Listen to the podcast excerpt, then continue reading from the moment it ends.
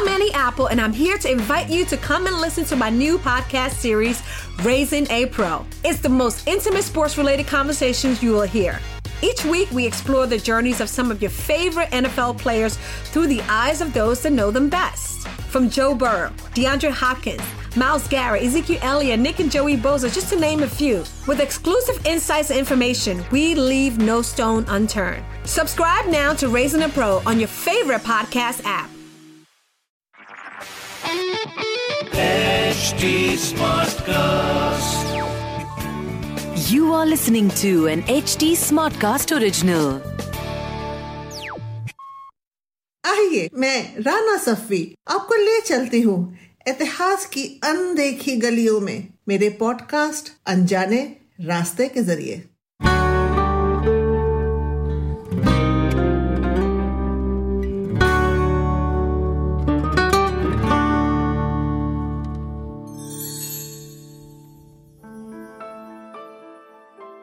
आइए आज एक नए सफ़र पे चलते हैं। सफ़र क्या? सैर पे चलते हैं। 1820 के दशक की दिल्ली। कहने को तो मुल्क मुगल बादशाहों का था, लेकिन उस पर हुकूमत, कंपनी बहादुर, यानी ब्रिटिश ईस्ट इंडिया कंपनी की चलती थी। उस वक्त मुगल बादशाह अकबर शाह सेकेंड या अकबर शाह सानी थे। किले में महदूद, उनका हुक्म किले के बाहर नहीं चलता था। और वहाँ भी उनको हर चीज़ के लिए इजाज़त लेनी पड़ती थी ब्रिटिश रेजिडेंट से। अकबर शाह सानी चाहते थे कि अंग्रेज़ कंपनी बहादुर, उनके मंझले बेटे मिर्ज़ा जहांगीर को उनका वली अहद करार कर दें, यानी कि उनको एयर अपेरेंट मान ले और उनके बाद, अकबर शाह सानी के बाद बादशाहत मिर्ज़ा जहांगीर करें। मिर्ज़ा जहांगीर मनचले थे, शराब की उन्हें आदत थी। मिर्ज़ा जहांगीर बहुत सर फिरे और बहुत बागी तबीयत के थे। अंग्रेज़ों को कतई नहीं पसंद थे। अंग्रेज़ों को उनके बड़े बेटे अबू ज़फ़र सिराजुद्दीन, जो बाद में बहादुर शाह सेकेंड या बहादुर शाह ज़फ़र के नाम से तख्त नशीन हुए, पसंद थे। सूफियाना तबीयत के सुलझे हुए। बहुत बहादुर, बहुत तलवार जनी तीर चलाना, घुड़सवारी, कैलीग्राफी, हर चीज़ में माहिर, शायर तो खैर वो थे ही। एक दिन बादशाह दीवान खास में दरबार में जलवा अफरोज थे। वही दीवान खास जन्नत का टुकड़ा, जिसकी आर्चिस पर लिखा हुआ है, अगर फिरदौस बर रुए, जमी अस्त, हमी अस्तो हमी अस्तो, हमी अस्त। अगर दुनिया में कहीं जन्नत है तो वो यही है यही है यही है। सर आची सीटन, जो ब्रिटिश रेजिडेंट थे, वो हाजिर हुए। बादशाह के सामने। सर आर्चिबॉल्ड सीटन बहुत इज़्ज़त करते थे बादशाह की। कहते हैं कि मिर्ज़ा जहांगीर नशे की हालत में दीवान खास में आए और सर आर्चिबॉल्ड सीटन की तरफ़ देख के खूब हंसे और बोले, लूलू है तू बे, लूलू। मिर्ज़ा जहांगीर के ये अल्फाज सुन के सर आर्चिबॉल्ड सीटन का मुँह एकदम तमतमा गया गुस्से से लाल। जो लोग वहाँ मौजूद थे, वो समझ गए और उन्होंने मौके को संभालने की कोशिश की। हुजूर, ये आपको मोती कह रहा है। अरबी में लूलू मोती को कहते हैं, नायाब मोती को। ये आपको मोती कह रहा है, नायाब, आबदार मोती। खैर, सराची बॉल सीटन भी कच्ची गोलियाँ नहीं खेले थे। वो भी बहुत समझदार थे, उन्हें मालूम था कि मिर्ज़ा जहांगीर क्या कह रहे हैं। लेकिन उन्होंने मौके की नज़ाकत को देखते हुए और बादशाह का एहतराम करते हुए बहुत ही तंज के साथ कहा, हम ही साहिब आलम को लूलू बनाएगा. उस वक़्त तो बात रफा दफ़ा हो गई।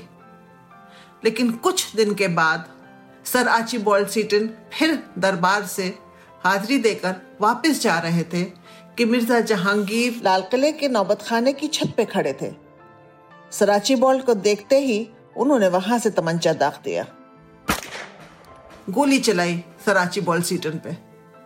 सराची बॉल सीटन तो बच गए, लेकिन उनका अर्दली खत्म हो गया। उसके बाद क्या था? सराची बॉल सीटन का गुस्सा सातवें आसमान पर बादशाह के सामने हाजिर हुए। मिर्ज़ा जहांगीर को बुलवाया गया। कैद का हुक्म हुआ और ये तय हुआ कि ये इलाहाबाद के किले में नजरबंद होंगे। और वो तैमूरी खून जो जोश मार रहा था उनकी रगों में, नजरबंदी में शायद कुछ ठंडा पड़ जाए। मिर्ज़ा जहांगीर तो इलाहाबाद चले गए लेकिन यहाँ उनकी माँ मुमताज़ महल बेगम का रो रो के बुरा हाल था। उन्होंने मन्नत मानी। अगर मेरा बेटा वापस आ जाएगा तो मैं कुतुब साहब की दरगाह पे जाकर चादर चढ़ाऊँगी। कुतुब साहब ख्वाजा कुतुबुद्दीन बख्तियार काकी। चिश्तिया सिलसिले के सूफी संत जिनकी दरगाह आज भी बहुत ही आलीशान और खूबसूरत मेहरोली में कायम है। मुगल बादशाह और उनके खानदान बहुत मानते थे, कुतुब साहब को। मेहरोली में अकबर शाह सानी ने एक छोटा सा महल भी बना रखा था, जंगली महल।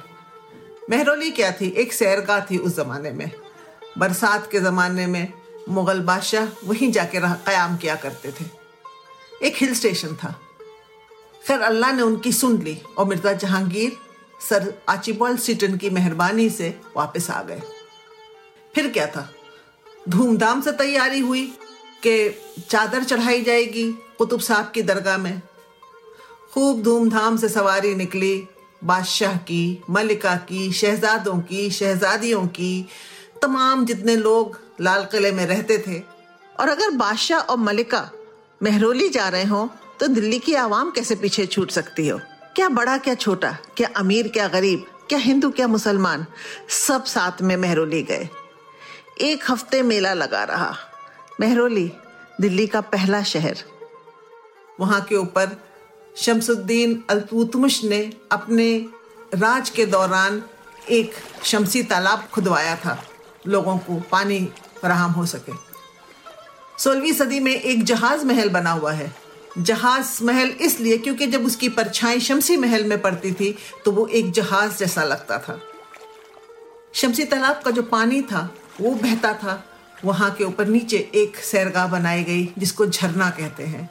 पानी गिरता था एक दालान के ऊपर। वहाँ पे बारह दरीज थे, दालान है, सब मुगल बादशाहों के बनाए हुए और उसी दौर में बने हुए। हौज में तैराकी होती थी। अब शहजादे शहजादियाँ, बाकी जितने लोग हैं जो बहरोली आए हैं शाहजहानाबाद से, सब मज़े कर रहे हैं। मेले का मज़ा उठा रहे हैं। हुक्के वाला घूम रहा है, पकौड़ियाँ तली जा रही हैं, अंदर से की गोलियाँ पक रही हैं, समोसे छन छन आ रहे हैं, कहीं गुलाब जामुन बन रहे हैं, कहीं कचालू बन रहा है और बरसात का ज़माना है, झूले पड़े हैं। ठीक झरने के सामने एक फिसलना पत्थर भी था, इतना चिकना कि उसके ऊपर कोई ठहर ना पाए।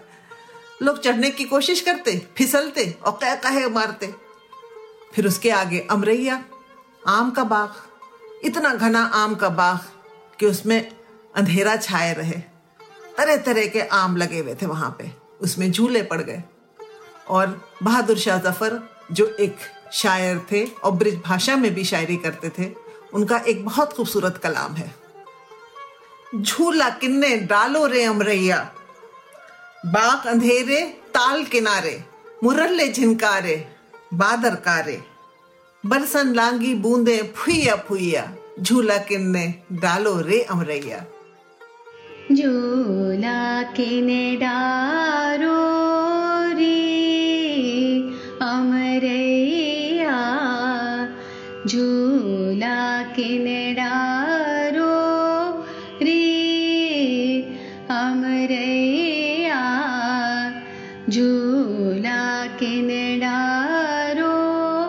रे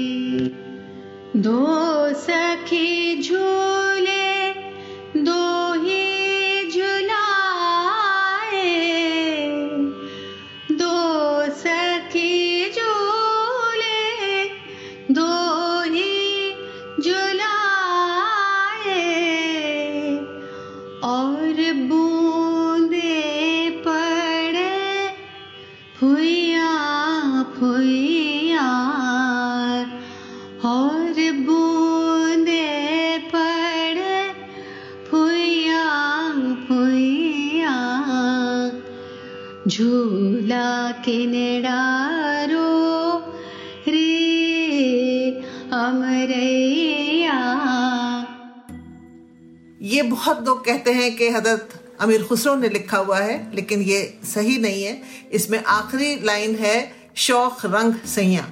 और शौक बहादुर शाह का तखल्लुस था जब वो ब्रज भाषा में कलाम करते थे। फिर तैयारी होती थी छपरकट और पंखा चढ़ाने की। छपरकट यानी कि एक कैनपी फूलों की बनाई हुई, जिसमें फूलों के पंखे लटके हुए होते थे। कुतुब साहब की दरगाह में बादशाह खुद गए, मलिका सात में। अंदर दरगाह पे जाके बादशाह ने, शहजादाओं ने चादर चढ़ाई छपर कट चढ़ाया और उसके बाद योग माया जी की मंदिर की तरफ़ गए। ये वही योग माया जी हैं जो कैद खाने में बदली गई थी श्री कृष्ण से। और जब कंस ने देखा था कि यहाँ लड़का नहीं, लड़की है तो उठा उठाकर उसको इतनी ज़ोर से फेंका था कि कहते हैं वो मेहरोली में आके गिरी थी। वहाँ के ऊपर एक प्राचीन पीठ है। मंदिर तो अकबर शाह सानी के जमाने में सिद्धमल ने बनाया था, जो उनके एक मिनिस्टर थे। यहाँ पर भी छत्र और पंखा चढ़ाया गया। और फिर क्या?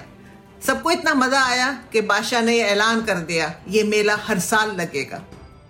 जब बहादुर शाह ज़फ़र बादशाह बने तो ये मेला और उरूज पे चढ़ गया।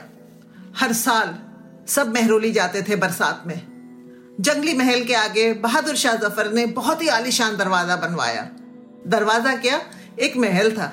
जिसमें ऊपर बारादरी और दालान थे और झरोके थे, जिससे खड़े होके बादशाह बेगम और शहजादियाँ जुलूस को देखते थे। जुलूस पहले दरगाह गया और फिर योग माया जी की मंदिर। ये जुलूस आज तक चल रहा है। बीच में जिस वक्त हिंदुस्तान आज़ाद हुआ, कुछ साल के लिए बंद हुआ, लेकिन फिर 1962 में पंडित जवाहरलाल नेहरू ने इसको फिर से शुरू करवाया। मैं कई बार गई हूँ इस मेले में। इस मेले का मज़ा ही कुछ और है। ये हिंदुस्तान की मिली जुली तहजीब का एक नायाब नमूना है। और बकौल फरहतुल्ला बेग के, जिन्होंने किताब लिखी है फूल वालों की सैर 1940 में। भला इस जुलूस को देखो और पंखे को देखो। बाँस की खपच्चियों का बड़ा सा पंखा बना। पन्नी चढ़ा, आईने लगा, फूलों से सजा एक लंबे रंगीन लिबास पर लटका दिया था। ये पंखा न था बल्कि जोश, मोहब्बत और अपनाइत का निशान था, जिसमें छोटे बड़े हिंदू मुसलमान, अमीर गरीब, गरज हर कौम मिल्लत और हर तबके की रियायत को एक जगह जमा कर दिया था और खुद बादशाह को किले से निकालकर मेहरोली ले आया था। ये पंखा न था, बल्कि प्यार और मोहब्बत का एक प्रदर्शन का केंद्र था और ये मेहरोली न थी, बल्कि लगन था, जिसमें खुद बादशाह शमा और ये रियाया उनके परवाना। रियाया मतलब सब्जेक्ट्स प्रजा। ये सैर बहुत खूबसूरत है और इस सैर को देखते ही बनता है। ज़रूर आप लोग भी आइएगा। अगर आपको ये एपिसोड पसंद आया हो तो हमें ज़रूर बताइएगा। At H T Smartcast पर ट्विटर इंस्टाग्राम और फेसबुक के ज़रिए। अगर आपको इस पॉडकास्ट पर इतिहास से जुड़ी कोई और कहानी सुननी हो तो आप मुझ तक पहुँच सकते हैं ट्विटर के ज़रिए at I am Rana Instagram पे एट राना सफ़ी और ऐसे और दिलचस्प पॉडकास्ट सुनने के लिए log on to W W W dot H T Smartcast dot com this was This was an HT Smartcast original. HT Smartcast. I'm Annie Apple, and I'm here to invite you to come and listen to my new podcast series, Raising a Pro. It's the most intimate sports related conversations you will hear.